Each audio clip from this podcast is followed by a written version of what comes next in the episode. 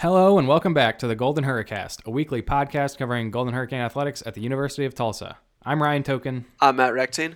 and Pat is out. Uh, but after a nice little break for Christmas and the New Year, um, Happy New Year to you, Matt. By the way, I know I've told you that already, but also to all of you listeners.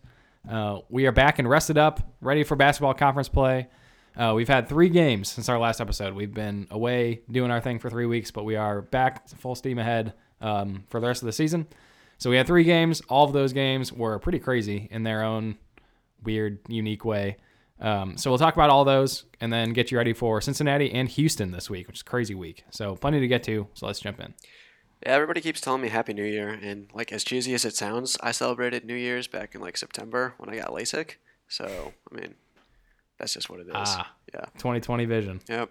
I love it. Everyone says it, but I it's literally what I got. Stay golden. Hurricane.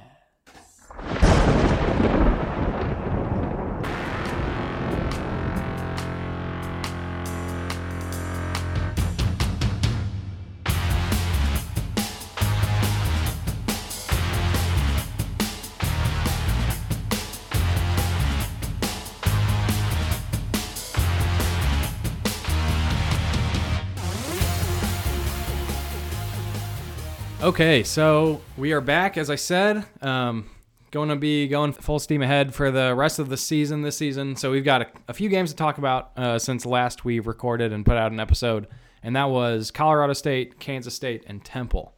Um, lost two of those, won one of them. Colorado State triple overtime game. Talk about that in a bit. Kansas State lost 69 to 67. Uh, missed layup by Joiner, basically at the buzzer. Um, probably should have been a, a foul called there. We can talk about that later too. Uh, but the most recent game, just uh, what was today's Sunday, Friday was the game, right? Yep. Yeah. So Temple, first conference game, and We first game them. of 2020. Yeah. New new decade for Tulsa basketball. Is that what's happening? right? We just destroyed them, 70 to 44. Yeah. It's just. I mean, it goes back for years. Temple cannot play on Tulsa's campus. It's yeah, they have never beaten us at home. Do you know? Yeah, the we lead the series seven to three all time against them. All the losses are on the road. Um, and then so like we lost at Temple last year, but the last two home games, not including yesterday's, the score was the same. It was seventy six to fifty eight. Both the last those last two games. Yeah. Eh, that seems closer than they act, those games actually felt too. Well, yeah, 'cause Like, one of those years was, like- ago, I think we ran out to like a thirty to four Yeah. lead or something. It was awful. Yeah, it was Or- amazing. Well, I mean, amazing, awful for Temple. They looked atrocious, but and that was a year like us. we were like, oh man, maybe we can make the tournament all of a sudden. Um, wasn't Yeah. that that year? And then we did we even make the NIT that year after all? no, I th- what did we finish like nineteen and fifteen? But we like finished up on an upswing. Yeah. because that was the year we lost to The Memphis. Memphis twice in a row. Thing. Yeah, I think. Memphis on that uh, floating Yeah. Buzzer three in the tournament that just crushed crushed souls. It was. It was ridiculous. Um, but yeah, man, like, what what is that? Twenty six point twenty six point win. Um, was it seventy to forty four? That was it, right? Yep. Uh, and that is, I mean, just impressive. They looked terrible, first of all. So we played great. I mean, honestly, the first half we didn't we didn't play very well. I- Yeah, like, it like took it took a long good. time for us. It looked the defense looked kind of slow at times, but we were helped out just by how atrocious they shot. Yeah, Like they shot their effective field goal percent was thirty one and a half percent. Their th- three point percentage was twenty percent, which is like really good compared to like they, for a long time they were under ten percent in this game. yeah. And oh so yeah, I remember we you got said it was like what were they three of or like one of they, something? they were like three of eleven at one point. yeah, uh, which I guess is over. But it was, and it just kept going worse for them. yeah, So we definitely got helped out by how bad they were shooting, and that helped made it so that we were able to stay ahead uh, while we struggled to find our shots, uh, but we did not nearly struggle as much as they did because. I mean, I think the big thing for this game is Jeriah Horne and uh, Brandon Rachal Yeah. both were going off for three. Rachal went three for four, which, I mean, I was just talking to Pat about it this morning if he can consistently be a three point, like get his three point shot, he is like a legit NBA prospect for our team. Oh, all yeah. of a sudden, no doubt. because that was the one thing missing, and now people are gonna have to respect that, and it just opens the floor for Mm. for a lot of things. Yeah, and I remember like preseason, I remember hearing him and Isaiah Hill both saying that you know they they were two newcomers. You know, we didn't know a ton about them. So whoever was interviewing them, I can't remember, probably Bruce Howard, um, said like, you know, what what should Tulsa fans know about you? It was after like the first game, like so we had seen them a little bit, but wanted to know what else we, you know should Tulsa fans understand and know about your game. And both of them said uh, neither of them shot the ball from three very well that the first game, and both of them said, you know, I've got a really good three point shot. It wasn't there this game, but you'll see it this season. And haven't seen that a ton from Isaiah Hill yet. He has made a couple, but I mean, Rachal turned it on last game, and he he showed it a little bit in the past too, but it's really coming alive here recently. Yeah, I think he's uh, 32% on the season, which for his he's taken the third or fourth most shots and I mean he, that's from three. you mean? Yeah, from three. And so that's fourth on the team behind uh, Reggie Jones, Korita, and Horne. Mm-hmm. And then he's also behind Joiner, but Joiner has eh, pretty close volume. Yeah, it's nice because that was the the big fear that we had talked about early, and it definitely seemed like it was the case early, especially when Horne, The slow start he had to this season is that we didn't have a lot of threats on the outside from three, and that seems to have changed as of late. Yeah, and I mean, like a, a, weird point on that is Reggie Jones. His playing time has gone way down, and he had zero points. I think, yeah, zero points against Temple, and he had zero against um, either Kansas State or Colorado. I think it was, I think Colorado State. He also had zero, and then he had like four against Kansas State. Um, and that's surprising. I thought he was going to be a guy to get better and better all year, and it looks like he might be you know, usually about conference play time, Haith likes to cut the rotation down to like eight guys. Yeah, I wouldn't have expected him to get cut. He would not yeah. be. Yeah, I know. He was one of the ones I thought would be increasing over time, especially being a new guy, and he's he's been decreasing uh, pretty rapidly here recently. So I don't know if there's something going on at practice or just the what Haith is seeing out there isn't what the style that we want. Uh, but I like his game. So anytime he's in there, I'm not going to be upset. Uh, hasn't played super great recently, but I, I do think he's still a really good player. Yeah, and I guess the thing is like whose minutes do you get rid of at this know, point? Yeah. I, I, mean, is it it's Korita, right? That's the only I would think I think they're kind of nice complementary players for each other. Um, so I, I would expect them maybe to trade minutes more, but I know I mean Haith loves Korita, so mm-hmm. it's not going to happen taking minutes away from him. Um, like he still had 25 last game, which was what third most on the team or something like that. Yeah. Uh, so I mean, he he's a good like Korita. I mean, honestly, I I'm not. I don't care if Korita plays that much. I think he's a fine player. I think he does a job, a good enough job. And he shot the ball just as well as Reggie Jones this year, and he does the small things like we always talk about. Like I, I remember a couple like big, you know, I think he only had like five rebounds or something last game, but had a couple in big moment, big moments and strong rebounds that we just need him to be that guy, and he is that guy. So that's fine with me. Yeah, I I still like I don't know why I question the decision to start him over Jackson. Mm-hmm. Um, and so Jackson, you look at his box score, zero points, zero shots, but he was still, I think, like our th- third best offensive player just by offensive rating on this game because he had mm-hmm. five assists, he had uh, five assists, two steals, two rebounds. And so he's a really good facilitator even when he's not putting up points. And he's still on the season – uh, our best offensive player.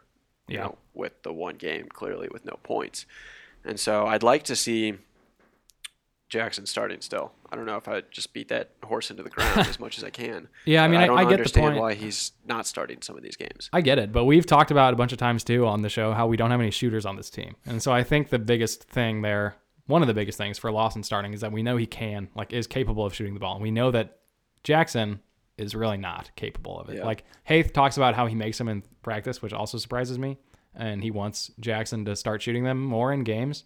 And if he like if he can be competent from there, all of a sudden he's also an NBA level prospect too.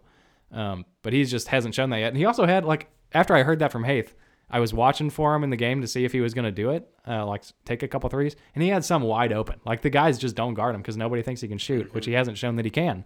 So it was perfect opportunity last game for her to take for him to take like two, and he never took one. So kind of sad. Yeah, I hope just going forward because it definitely looked like um, I know I mentioned it earlier. The defense looked like they were slow at times yeah. uh, when Jackson wasn't out there. Agree. And so going forward and you know through the rest of the season, would like to see Jackson start just so that the defense starts with a intensity to kind of put the game like in our very cliche, but you know, put it in our court. Let our defense control tempo.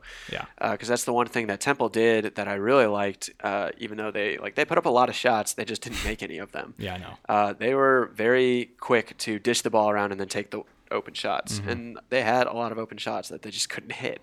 Yeah. And so, not having a guy who, I mean, was one of our top defensive players, in, like last game and just on the season, out there to help control that, I think a better team than Temple would make us pay. Yeah, I mean, if if everybody in the conference doesn't play a zone against Temple now, they haven't they didn't watch this game because like they just could not make an outside shot, and their their game has not been making outside shots all year. Like their their best players are Quinton Rose and uh, Nate Pierre Louis, and neither of those guys are like big time three point shooters. They're like get to the elbow and hit an elbow jumper and dish it off, or just or dish it off from there. Yeah. Um, Analytics say they're bad.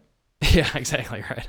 Um, yeah, so I mean, it just it worked out really well for us and our game plan because our zone always gives people trouble, especially if they're not used to playing a zone. So that was that was pretty nice. But like, I mean, I think the headliner of the game, um, thirteen steals by our team. That's a that's an amazing number. Thirteen steals in one game. Four of those by Joiner of all people, who is not known as like our steal getter, right? Rachal and Jackson are those two guys. I don't remember how many each of those had. It was like one and one or something. Rachal like that. had one, Jackson had two, Yeah. Korita had two, Horne had one, Yeah, I know. Horne of all people. Yeah, like when does Horne get a steal? and then Hill got two, and Josh Earley came in, got a steal. Like 13 steals in a game is amazing. I looked up um like average. I don't know what the average is, but I looked up the leading teams um in steals per game, right, on Sports Reference.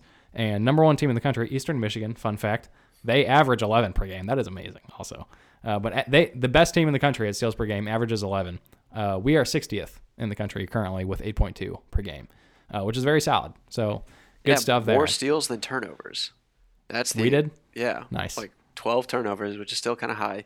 Like that. Uh, I just remember Hill's first possession, just immediately gets it stolen, dunk, dunked on. Oh God!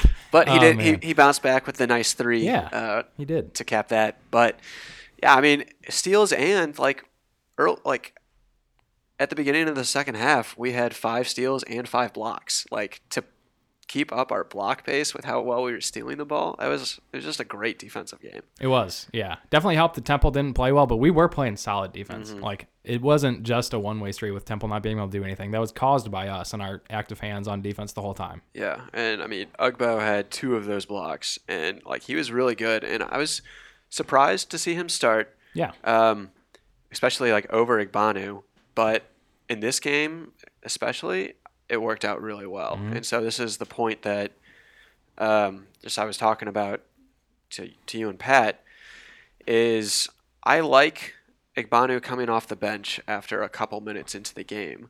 And the reason why, and I think it proves like he his offensive rating this game was 141 or 144 with a defensive rating of 68, which are both incredible. Yeah, those are awesome. Um, but him coming off the bench after three or four minutes means that more often than not, he's going to be matched up against guys like this Temple or whoever's you know second wave of guys.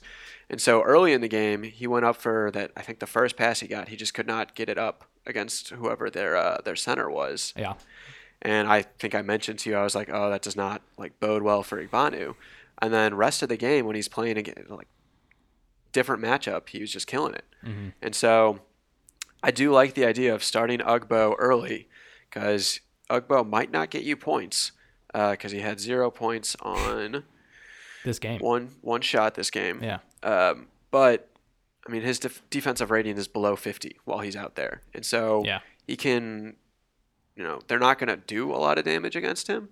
And then if we can just get it to stagger the matchups, I think that works really well for Igbanu's favor. Yeah, no doubt. I mean, six of eight shooting for Igbanu that game, and like the big thing, like he's what six eight generously, like probably closer Mm-hmm. Yep. to six seven. Um, it's just tough. I mean, he's a, he's not a giant guy to be our our main like center kind of power forward style position player. Um, so you're right. Like if we if he can come off the bench and have several minutes of a mismatch before the other coach can you know adjust and get the other guy in the game, that's going to be a huge help for him. So maybe that's what we'll do going forward. It'll be interesting to see if Ugbo stays in that starting position because I, I mean he is not as raw Like he's raw, but he's not as bad. Like he doesn't look He's a super lot better. uncoordinated. Yeah, he's there. a much better big man than we had like last year Yeah. from uh, Hewitt.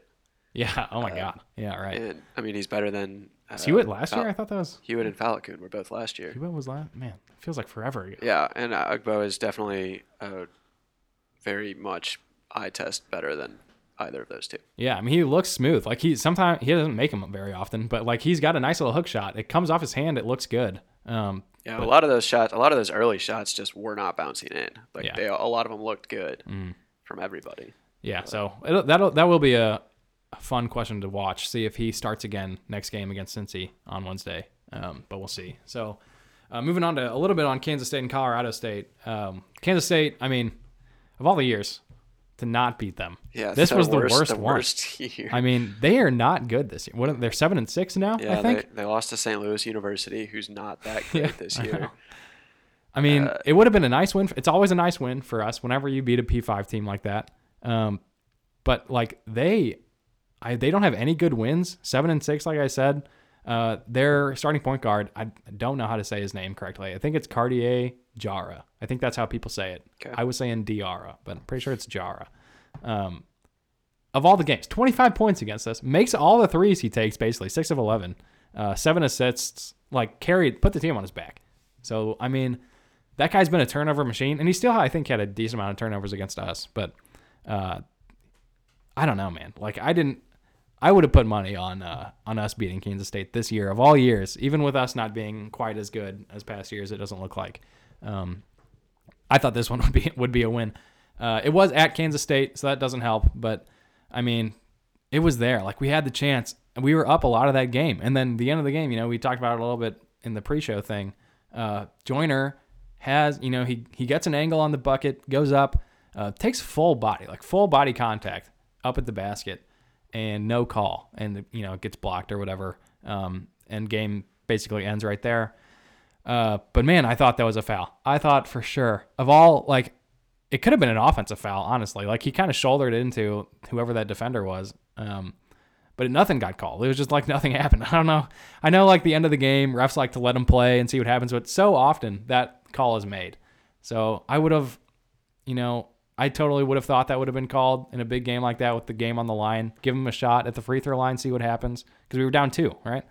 So not sure. Uh, really disappointing that we didn't get a chance there. Joiner, um, I think that's a second like buzzer missing layup uh, of the of the season this season.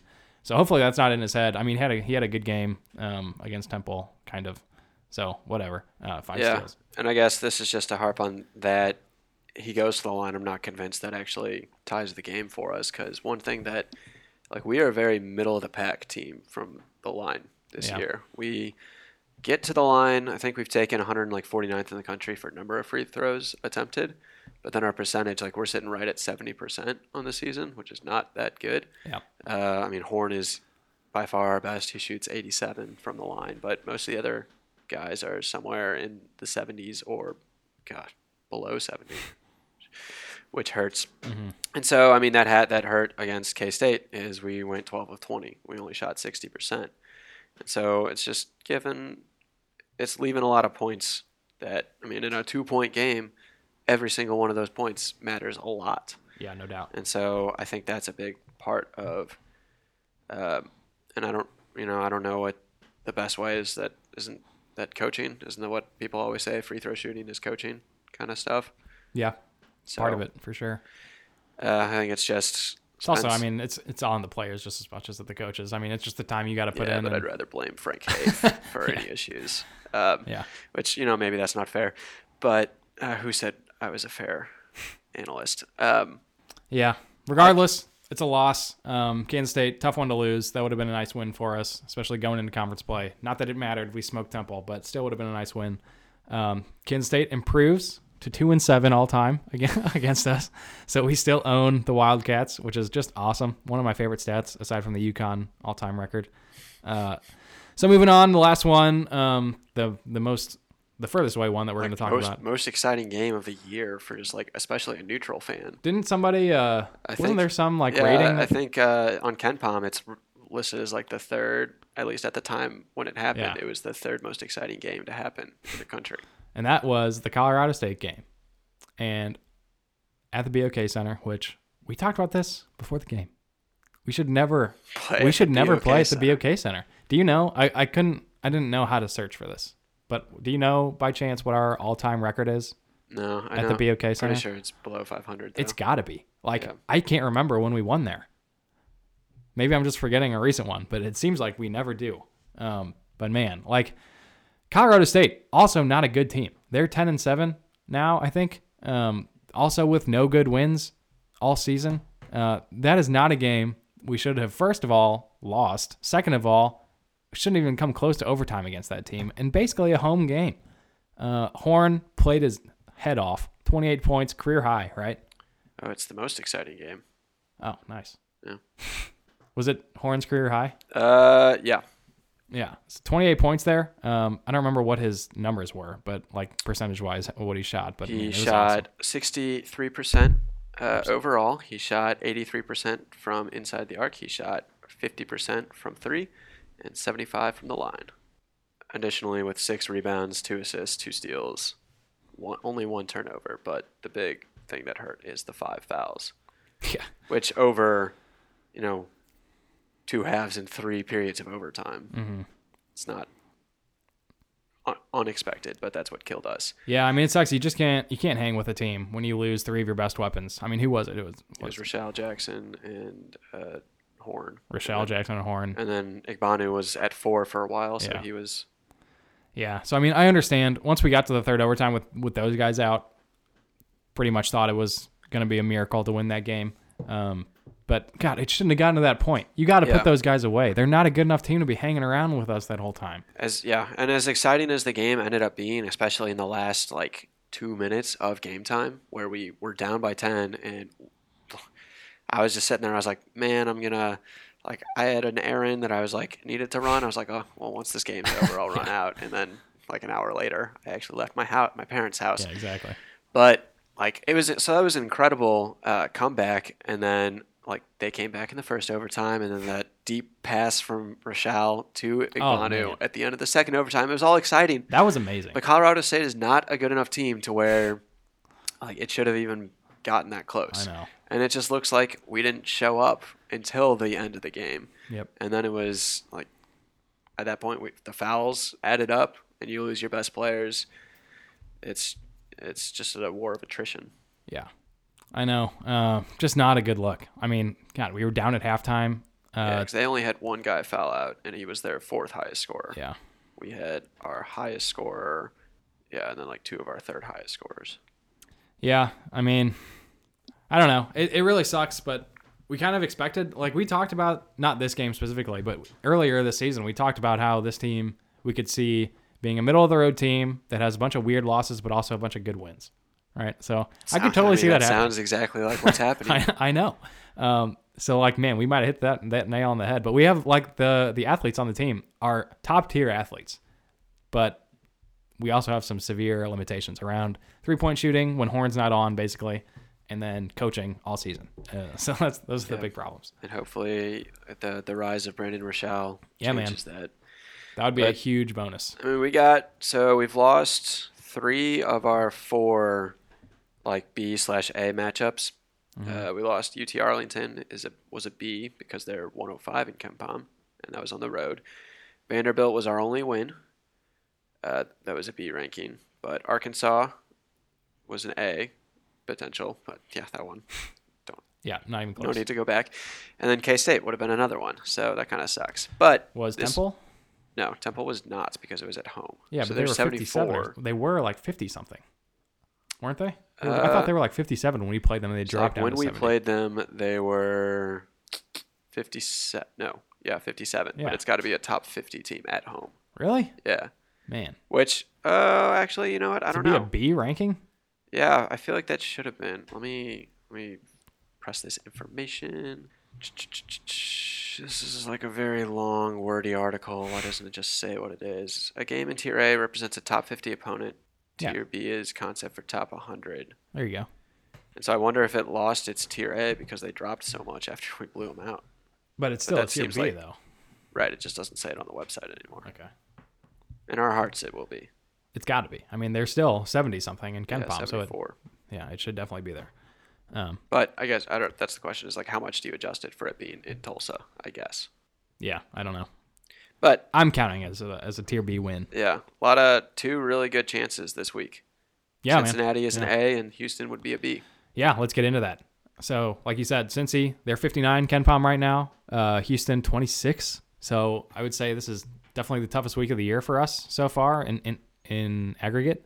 Uh, Cincy, let's start with them. They're on Wednesday. Uh, what time is that? Six o'clock. That is on ESPNU. Yeah. So six o'clock on Wednesday night um, in Cincinnati on E ESPNU if you want to watch that game. Uh, Cincy, formerly coached by Mick Cronin, he has moved on to coach the currently eight and seven UCLA Bruins. Also, ouch, that sucks. Eight and seven. They have lost to BYU, Washington State, Cal State Fullerton. Rest in peace, Mick Those are, those are all powerhouses. yeah, I don't know about that. How long is his contract? How much are they gonna have to pay to buy him know. out when they, whenever they decide they want It to do that? I don't know, man. It's be got to be so much. Like, oh my god, it, it is. It sucks for both parties. Mick Cronin was never a big fan of his. He's always just angry and pisses me off. So, I don't know. I'm I'm kind of happy that that's the case. Uh, so Bearcats um, needed a new head coach. They hired John Brannen. He is now leading them in another disappointing season. Uh, Mick Cronin's disappointing UCLA season has now become Cincinnati's disappointing eight and six uh, Bearcats season so far uh, to this point in the year. That's that, their season is just weird. Like looking at that, so you know, lose to Ohio State. Ohio State's really good. And it was also not that close of a, or it was it was like a pretty close was, loss. yeah, right? eight points. Yeah. So pretty close. They lose to Xavier, which you know, respectable. They lose to Iowa. Iowa's pretty good. But then you got Bowling Green, Colgate, and Tulane. Yeah, Tulane. Like, Tulane won zero conference games last year. yeah, and now Tulane is looking like a powerhouse in the Yeah, American all of a sudden. I mean, Ron Hunter. It's the magic of Ron. You know. So, I mean, that's the fear that I have. Um, is that last year the first game we played against Cincy was right after they lost to ECU on the road, and look at it this year they lose to Tulane Yeah. on the road right before they play us. So I'm kind of like pissed off at these other like American teams beating, upsetting Cincinnati right before we get Yeah, the chance. They're waking him up. They wake him up, and then we've got Tulsa, and then they bounce back against us. But I really think we got a good chance to beat them this year. The- Yeah. This year of all years, like they look pretty bad. Right, but then they, they like they have the win against Tennessee, which is a good win, and they beat Connecticut by 16. Well, I mean, th- this team goes. Yeah, that's true. This team goes as Jarron Cumberland goes, and he is having a bad year. Is he started? Bad has, year. has he been benched yet? He started. Well, he has. Yeah. So he's been benched several times this year. He he didn't start a bunch of games. Brandon seems to be pissed at him, um, but he did start against Tulane. Not that it helped them, uh, but like he's looked bad. Um, he made. He's the one. Remember, I talked about when they lost to Colgate. He did that. Like he shot the three quarter court shot with like six seconds still on the clock, and they lost the game because of that. Um, oh my god! And actually, they were not. I can't remember what the score was. They were winning at that point, or they were Wasn't it? tied. I thought, I thought it was it was 66, right? And then they fouled the. Yeah, it was. It was either tied or they were still winning, and then the dude Cumberland comes in, like gets the ball out of bounds. like that. They, they can't have been winning. must have been there's, there's no way that he takes yeah, a full court shot right. if they're winning. You're like right. it must have been a tie game. nobody's that stupid. So he shoots that thing. like the guy Colgate gets the rebound, obviously because he didn't make the three quarter court shot. And his cousin. They foul. Yeah, the cousin Jaevin Jaevin fouls the Colgate guy, Jaevin Cumberland. Um, Which fouls it, the Colgate didn't guy. look. I haven't watched it. I don't know if he like intentionally went to foul him. I think it was just He's going for the ball. It he tried like. to get the ball back and then Still, so him, stupid. Such a like. I would have been if that was Tulsa, I would have lost my damn mind. It makes no sense. Tie game, you shoot the three quarter court thing, you miss the shot, other team gets the ball, let me foul them so they can go to the free throw line, make a free throw and beat us. Oh my god, it was hilarious. Uh, Yeah, but also just it would have been kind of funny if then he, he did, attempted another full court after they were down and it makes that one. And everybody's like oh okay let's forget the Yeah, first one. but no I mean this is the this is the greatest timeline because I think Cincinnati is my least favorite uh, basketball school in the conference. Does that Uh, include it's, UConn? it's between them and UConn. Okay, yeah. I agree. Those are my- my- those are my school two least itself favorite. doesn't bother me as much as like the Twitter yeah, fan base Right. they have. true. It's just like, I mean, obviously they're very pro UConn, but it just grinds my gears. Yeah. Uh, but yeah, Cincinnati is just like, mm, like their tears. They like, bring me joy. Same. The tears of their program. So, Yeah. So I'm definitely thinking we got this win. which is mean of me. Um, Yeah, let's. I guess let's talk about the actual Cincinnati team. yeah. So their leading scorer, Chris Vogt, I assume is how you spell his name. V O G T. Is how you spell his last name there. He's their center. Usually the center is not the leading scorer, but he is. 13.6 game. Jarron is their second leading scorer. Jarron Cumberland. He's at like 13 or 13.2 or something like that. Um, but really, I think their best player, oh, at least the guy who looks like the best athlete for me on their team is Tre Scott. Uh, power forward for him, 48% from the field. Um, I think he leads. I can't. I think I wrote this down somewhere. I can't find it anymore, but I'm pretty sure he leads them in steals and rebounds. Like a weird combination of stats to lead a team in. Uh, and like he's, I don't know. He just looks good on the court. Hard worker, uh, smart player. Um, I'm I'm pretty worried about playing him, but could be a good matchup uh, for Igbanu. So we'll see how they do. Yeah, this so Chris Vogt, he's averaging an offensive rating of 125.1, which Yeah. is top 50 in the country. Nice. His effective field goal percentage is top 10. His true shooting percentage is top 10. Man. His two point, oh, okay, yeah, his true shooting percentage or effective field goal is the same as his two point, which I think means he is. Yep, attempted no threes. but How tall is he? Can you see that off the top of your head right there? Seven one.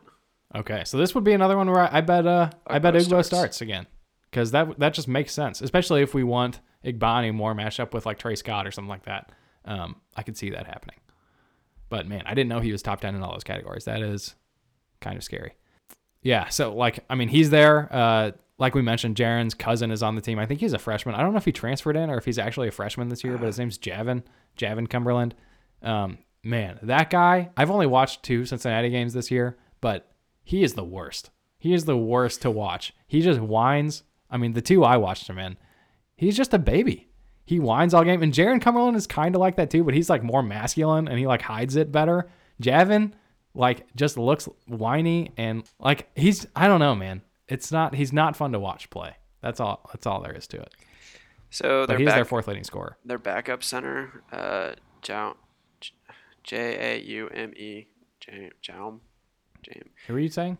Backup center? Their backup center is also seven feet tall.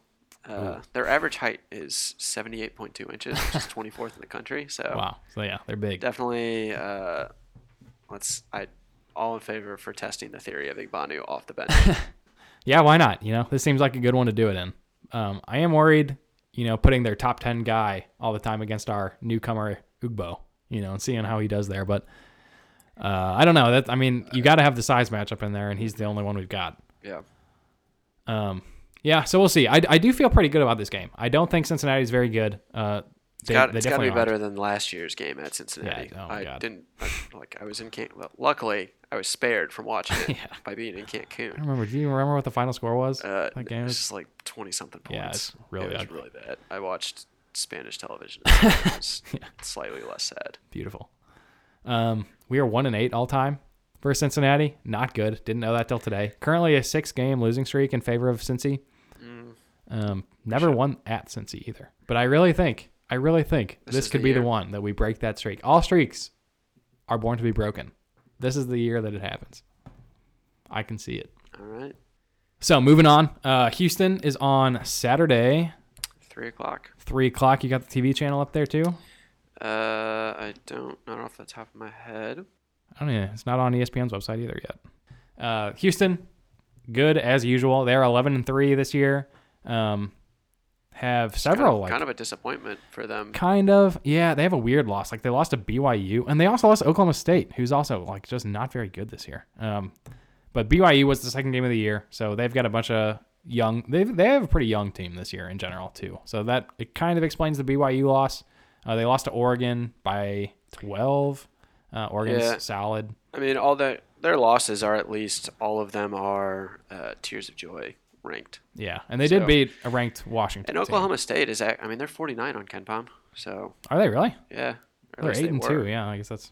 Or no, they're, They're not, not- eight and they're two. nine they're and uh, four, nine four. Yeah.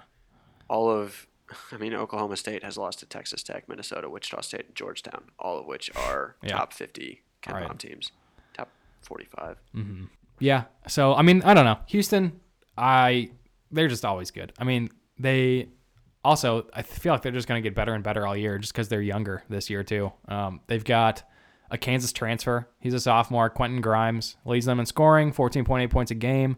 Uh, he's followed pretty closely after that by several players that are that are right there. Um, but the two most notable are who I think is going to be their best player, might be this year, probably also next year. Nate Hinton. The guy is a baller. He is a guard for them, shoots the ball really well, looks natural. Just everything about his game is really, really nice. Very good to watch. Um, so definitely keep an eye on Nate Hinton. Freshman Caleb Mills is their third leading scorer.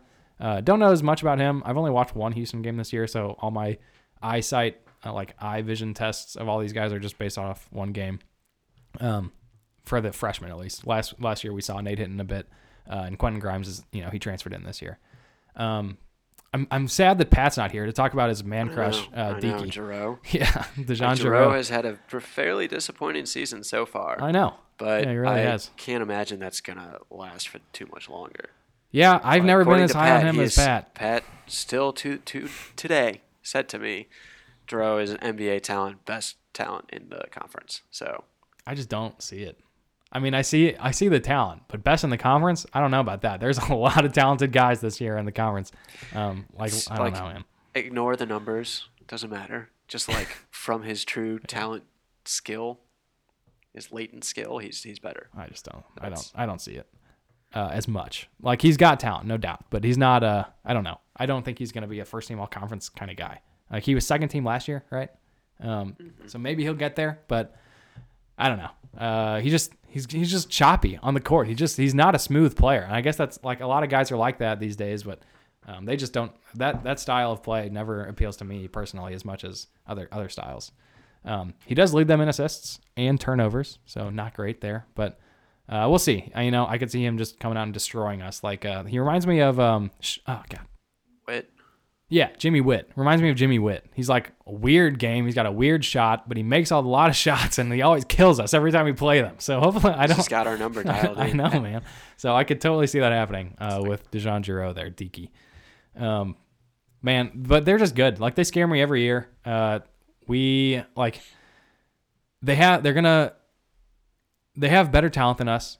Um, first of all, and then Kelvin Sampson. I mean, he's easily one of the best three coaches in the Decent league. Coach. What? Decent coach. Yeah, just just a little bit. Um, definitely one of the best three. I'd say I'd say probably top three coaches in the league are like him, Gregg Marshall, and TBD Penny Hardaway. Just throw Ron Hunter on the bus like that. On it, he could uh, he's making a charge, man. He could be up there. Like he's obviously hasn't disappointed this year. Um, but those three, like he's he's in that group, could be leading that group. Gregg Marshall probably tied for number one. Um, but man, out coaches Haith every time we play. Like it's obvious. Not that hard to. I know, but like I don't know. He's he's got his number. Um, we were ten and nine all time versus Houston. Lost the last five in a row against them. Yeah, that makes sense. Solid again this year. Uh, I just don't think we have enough, even at home, um, to to hang with those guys. They would have to have a pretty bad game, I think, for us to beat them. Uh, but you never know. Like that's why you play. We could we could take it to them and show them what's up. But I think they're just I think they're really good. Yeah, I uh, don't really have too much more to add onto that other than I think, as good as Houston is, I think they finished second in the conference. Really. Yeah. Behind Memphis. Wichita. Oh, you know, I think Wichita wins. I could. Uh, they look strong, man. Memphis had that weird. I mean, Memphis lost to Georgia at home yesterday, which is Georgia's not that good. Of Mm-hmm. Yeah. like of the teams that played in that SEC AAC alliance thing, Memphis is not the team I would have thought would yeah, lose. I know. So Yeah, it is weird. Um, Wichita's a good call. I could see them winning the conference as well this year too. They look they look very very strong. yeah, I mean they are just derailing this. Thirteen and one. Their only loss is to West Virginia on a neutral like neutral site. They Yeah. have wins over OSU, OU, and VCU. hmm So, ooh, they play Memphis this Thursday. Oh, That's- man. that's gonna be a good game. That's gonna be awesome. They're so they play Memphis, UConn, Temple, Houston, South Florida. That's their next slate. That is tough. No, it's not. Memphis, UConn, Temple, Houston, Oh, and in then South, Florida. South Florida, no. Temple, no. Only two of those are at home. UConn, no. Three of them are away. That's why Yeah, no, that's I don't know. The whole conference is. South Florida is sneaky. They did just beat uh UConn, so oh my god. Ah, UConn struggling. It is fun to watch. I am enjoying it. Okay, so what do you think? Do you think we beat? Who do you think we? Do you think we lose both? Beat one of them? Beat two? Uh, I think we lose to Cincinnati and beat Houston.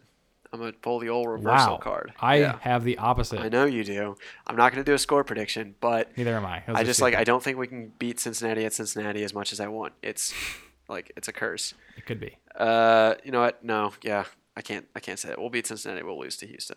That's Wow, you flipped all the way back yeah. around. I can't. Just like thinking about the coaching matchup alone, yeah. we're mo- Frank Haith is more likely to outcoach Cincinnati than Kelvin Yeah. Sampson. Yep, agree with that. Um, also, just for the record, I think we should just stop doing score predictions, like scores. It's what, what's the point? You just throw out random numbers. I don't get it. Um, football, maybe I don't know. oh, ba- yeah, basketball never makes any sense. No, it's so stupid. Yeah, football is just kind of fun because it football. It's more. It's easier to say like, oh, we should beat these guys by like two touchdowns, which is like there's not that much scoring. Basketball, it's like we should beat these guys by like Fourteen six- points six exactly. point eight three Yeah, possessions. I know. And so if you calculate that to how many points we're scoring per possession, you know we should be, beat them. Yeah. Right. So, Yeah, I just I Little know. much. I don't really get it, man. anyways, I think we beat Cincinnati sixty-four to eight, Wow, and we lose to Houston two to six. I love it. Score Love it. predictions. Yeah. Lock those in. Man, easy money. You're. I mean, they're just as just as possible at being correct as any other number. So. Uh, okay, let's move on. Um, that's the end of our basketball stuff for this episode. So let's do some. Should I do? Should I read Pat's? Oh, yeah. Faith and Haith. yeah, I so forgot. Pat Pat sent in one. uh, told me his faith and Haith, and I will let the viewers interpret his words. Um, this is what Pat said to me, and I quote: "If I saw a Roman guard, I would kiss Frank Haith upon the cheeks." that is all. so take that as as you will. There's a lot of uh, underlying complexity to that statement, so really think it over. Yeah, you know? we're not gonna. I'm not gonna like try and put these words into like what Pat's thinking for anybody. Like this is all like, that's all I got. I like it. Good stuff, Pat. That was a good one. That was a you know it's clever. That's good. Okay, so moving on. Uh, I want to touch on the early signing period and all that because that all happened while we were away. Um, I think right. Did we have did we have an Nah, episode it was since it then? was that week. Uh, did we talk right about it? before we left. Was but- before. Yeah, we had an episode and then it happened, and then yeah, we didn't have another one like until the now. uh, Yeah. Tuesday That's right. after our last episode. Yeah, so we haven't had a chance to talk about all of that. Um, we did do a lot of stuff on Twitter during the whole early signing period. We had a spreadsheet out there um, that was tracking it all. I have added to that since because we do have one addition since then. Um, but quick summary: uh, we have 18 commits. That is good enough for the best average recruiting rating we have Phil Montgomery has ever had uh, at Tulsa, and the best one for us since like 20, 2011 or something like. I tweeted that out. I can't remember what it was. Um, but it's a it's a it's a solid solid class, really good top to bottom. Um, sadly, still number nine in the conference, uh, number ninety seven nationally. Um, but those rankings do not include this latest addition because he is a transfer and he is easily the highest caliber guy in this class, and that is Seth Boomer's brother, Grayson Boomer. Formerly at Oklahoma State, he's a tight end. So now we have like eight tight ends on this team, uh, who hopefully we will start using more often and more consistently. But that guy, I mean, we use them just not in the passing game that much. true, They're, but we should. Yeah. Uh, Grayson from Collinsville, like right here nearby, four-star recruit formerly. Um, look at this list of offers. Oklahoma State, obviously, he went there for a year. Iowa State, Michigan, Nebraska, OU, Notre Dame, Texas, Texas A&M, Texas Tech, Arkansas, and Wisconsin. Damn. Like the dude is a baller. Did he not have a TU offer? No, he did. He I didn't put it in there. We also offered him, um, but obviously he didn't pick us. Uh, four star guy. At first. The only yeah right. The only four star in this class for us. Everybody else is a three or a two star for us. Um, most of which are three stars. Um, so I mean he's a huge jump, and so the the two four seven rankings don't count that uh, in their like ranking list and the you know the their decimal number that ranks everybody. Um, he's not listed on there. So had he been in there, I think we probably jump up to like six in the conference, maybe Wow. seven. Yeah. Um, so I mean, it, it's a Pretty, huge get. pretty big for, I mean, for us. It's awesome. Yeah, I mean, the last four star guy we had didn't work out that well. Chad President, like he didn't. It wasn't bad, you know, but didn't live up to the hype because he had a ton of hype with him. Um, so hopefully we He's can. ranked, ranked higher than Joe Burrow in that uh, dual threat quarterback list. Was he? yeah, nice. Uh, man, what if uh, what if that, that had worked out? That would have been crazy. Um, but yeah, I mean, the class is really good. It's a pretty balanced class. I mean, far more offense than defense, but still not. I guess really not that far more. Pretty balanced. We got a new quarterback, Roman Fuller. Um, probably the best. A lot of people are talking a lot about this. He came in as a like a quote athlete, but it sounds like he's going to be playing safety for us. Sean O'Keefe. Um, he's been all over Twitter uh, with people calling him out and coaches specifically saying that p- they think he's the most talented guy in this class. Um, he doesn't have the you know the highest star ranking, um, like the decimal number ranking, but I don't know. People are, are pretty high on Sean O'Keefe. I don't know if that number changes because he's listed as an athlete instead of a like an actual position or something like that. But a lot of people are really high on him. Um, two new corners to add to that cornerback lack of depth that we all, that we talked about a lot last year. So that's Kalen Washington and Rico Wyndham. Uh, Rico is from Oklahoma City. Kalen from Fort Worth, Texas. Both those guys are three star backs. Both have decent size. Six two for Kalen Washington, six foot uh, for Rico. Um, I think the highest rated guy before Grayson came in was another tight end. I'm pretty sure it was Jacob yeah. Kaner.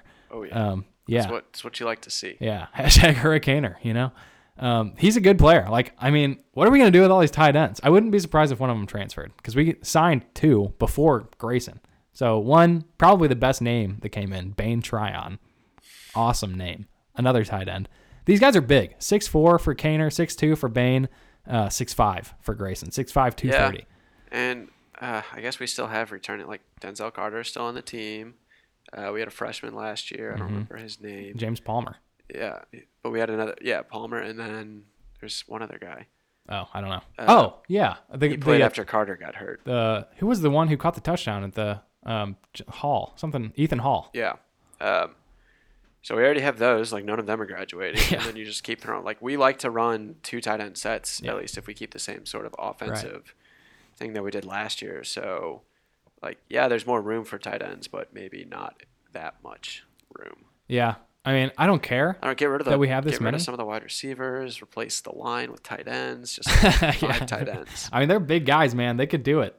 Um, but yeah, like as long as we use these guys, I want to use them. I mean, obviously, Grayson's got to feel good about coming here to be utilized. Otherwise, he, he could have gone so many other places, right? I mean, his brother's here. That's a huge draw. Uh, we offered him last year. So he has those draws here, but he wouldn't if he looked at Montgomery and said, I'm never going to get the ball or have any part of this offense. So he's got to be feeling good in some way. Yeah, I I am kind of bummed that there's been no word or anything about if they're changing who's making offensive play know. next year. I thought for sure we And would so have heard I feel like something. at this point, it probably more likely not to have any change than Yeah, I mean, God, the window has come and gone. It seems like, which is sad because I don't know. I was excited about potential mix-ups there. Um, maybe maybe he's just they'll name him as head coach next year if it doesn't work out for Montgomery. yeah, maybe Get That's true. Up Marion. Yeah. Um, the last kind of recruiting update, actually, two two quick ones. Uh, officially, the kicker um, Tyler Tipton has signed on first scholarship kicker from Montgomery. Um, from Texas, 6'1", 170. Height and weight don't super matter for kickers as much. Uh, but finally got a scholarship kicker on the roster. And then what was our worst position group last year, Matt? Uh, offensive line. Yes. We got every position at the offensive line filled. Nice. Uh, basically. Um, yeah, I, I actually, yeah, we did. We got uh, four four offensive linemen: um, Dylan Wade, James Middleton, Jaden Muskrat, and Gabe Cantu, a center. Uh, so trying to fill some holes there. Uh, two of those guys are two star guys. Two of them are three star guys. So kind of a mixed bag um, in terms of rivals talent level. But a lot of times, or uh, two four seven talent level, I mean. But you know, a lot of guys go from two stars to being the best guy on the team. So I don't put a ton of stock in recruiting rankings in general. It's fun to watch them, but um, I don't really think they. Yeah, especially at a matter. place like TU, it's just kind of uh, Mm-hmm. everyone's going to get a shot to Yeah. show what they got. True. Okay, uh, so that's it for recruiting. Very fun stuff, especially with Grayson. I mean, the Grayson news is new. Like that was like what three days ago or something that came out, or Yeah, what? a little Some- bit more than that, but Yeah. this last week. Yeah, so very cool. Um, all right, last real thing that we've got. Uh, I want to talk about some things that happened in the conference. Um, this is the last week of football season for the conference. Ball season happened, uh, so I wanted to go over the bowl games and then things that happened in basketball season. Then we can wrap it up. Um, so football, bowl season is over. We had one, two, three, four, five, six, seven bowl games this year, and I'll just go through them and, and wrap it up here at the end. But the Boca Raton Bowl, first one of the year, SMU kicking us off, right? SMU 10 win team, Yeah, Strong season. play FAU without Played without Lane the Kiffin. Kiffinless Owls of Florida Atlantic got smoked. Oh, it was ugly. It was ugly. 52 to 28. It was gross. So, 0 and 1, right? Next up, Gasparilla Bowl, UCF. Smokes Marshall. Okay, feeling good. UCF beats them by like 20 something. Another 10 win team. Another 10 win team. Also, we are like one of three 10 win teams, or one of Three one of three conferences with, with, like five. several 10 yeah i don't remember what the number was but top three conferences for 10 win teams. Um, so one and one. Next military bowl temple north carolina. Mm. worst one of the year for us. Temple just dismantled by north carolina. 55 to 13 flashbacks of tulsa's dominant 55 to 10 win over central michigan back in 2016 it was just gross. They just got destroyed. It looked really bad. I mean, you got to take the Power Five opportunities here, guys. Like, come on, that looked awful. Uh, next up, so one and two now. One one win, two losses. Cotton Bowl, the one we're all most looking forward to. The American back in the Cotton Bowl three years in a row. Five of the last seven years. Um, the American's only been around for what? What is it? Seven years now, or five years now? I don't Yeah. remember. Um, something like that. Uh, so we got Memphis and Penn State. Great game, honestly. Haven't watched the entire thing yet, but did watch a little bit of it. Um, sadly, great game. Memphis lost. Penn State 53 to 39, 14 point loss.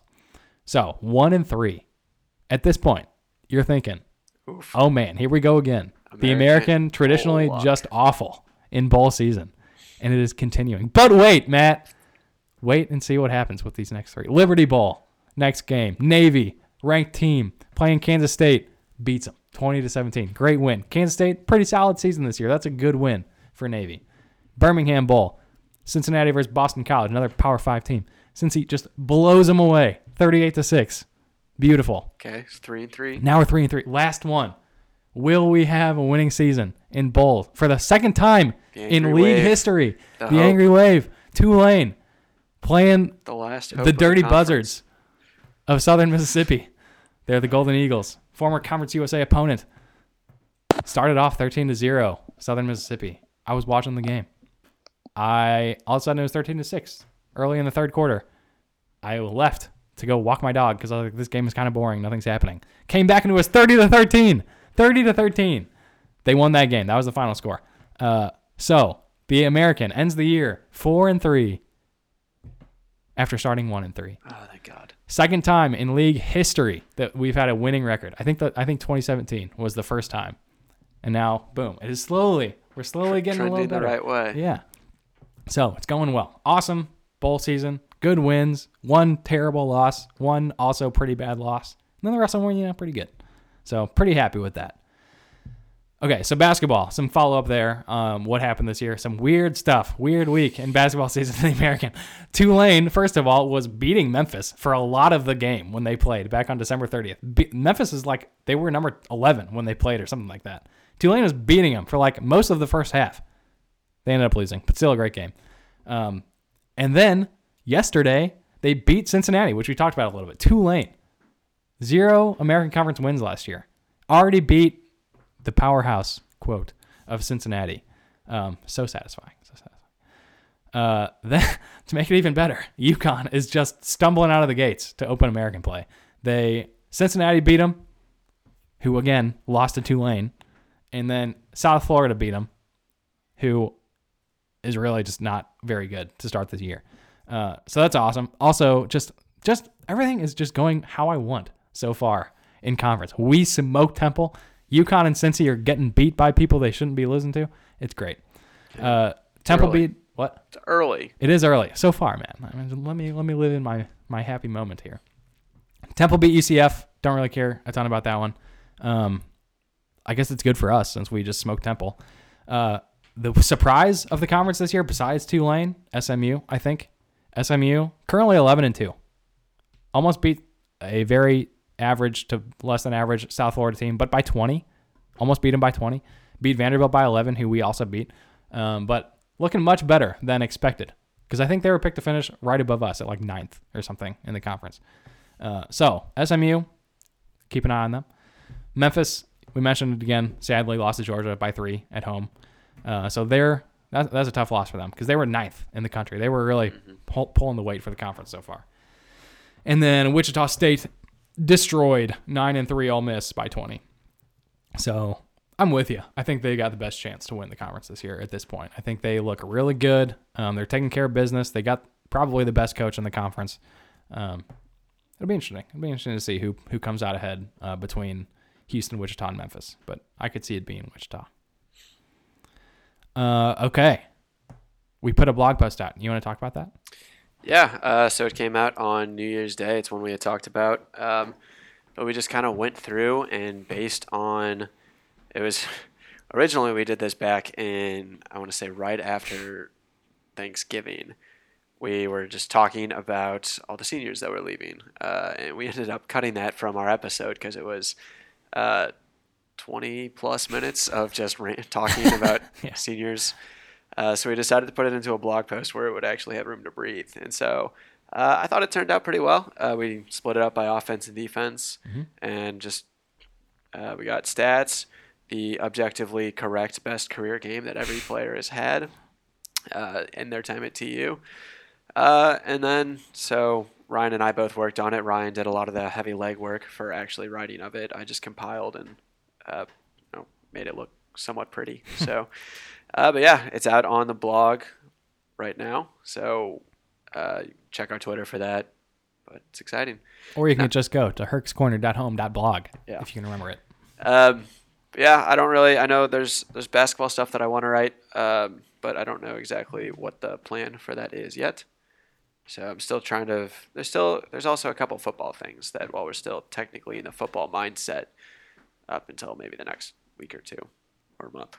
So we'll see. I like it. Yeah, new year, new new Hurricast. We got some big stuff coming up this year, so very excited uh, for 2020.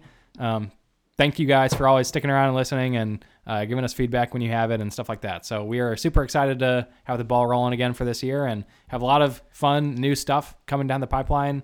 Uh, hopefully sooner rather than later, but we will see, and we'll let you guys know when we've got that coming. Yeah, so I guess it's like the advantage of being the only gig in town. So like if you want Hurricane Beautifully news, placed.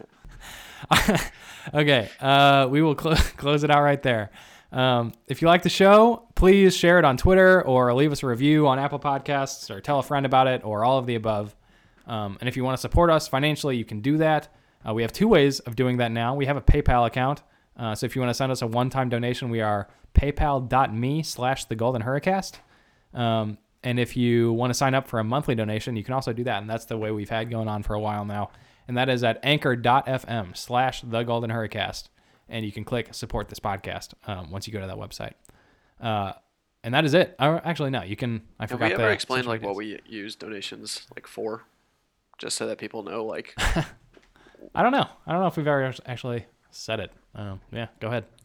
Uh, so we just use it for like a KenPom subscription. We've we're looking to upgrade some of our mics for better sound quality, so it doesn't like you don't like regretful not regretfully, but like it's scared when you click the Hurricast as you listen to our voices screech into your ears for an hour. And also, when you have to turn up the volume on Pat, like like 10, 10 numbers, and then somebody else starts talking and you get your ears blown off, that's happened to me yeah, um, and then you know just trying to get rid of some of the echo kind of feedback and just improve the stuff that we use to actually record the episode. And there's a couple things we've got in the pipeline that Ryan's working on that I don't want to spoil too much, but uh, we've used some of that money to fund those. also so, costs money. Yeah, I always forget that. Yeah, we pay for that stuff. Yeah, we will. Uh, you will. You will learn soon. We'll see. Um, but yeah, that's true. We really appreciate anybody who helps us out. Uh, it goes a long way. We don't have a ton of expenses, um, but we do have some, and they do cost money. So uh, anything really helps, and we just do it all for free, you know. And we took off ads off the podcast last year because they sucked. ads suck. They really, they really sucked. so, um, yeah, doing it all just for free and for for the love of the hurricane. So, thank you guys for your support uh, all year and into this year. Okay, if you like the show, uh, like I said, share it on Twitter, tell a friend, leave a review, all that stuff. Um, you can find us on Twitter and Instagram. We are at Golden Hurricast. Or you can send us an email, and that is to thegoldenhurricast at gmail.com. Thanks for listening, everybody, and we will talk to you next week. Stay golden. Hurricane.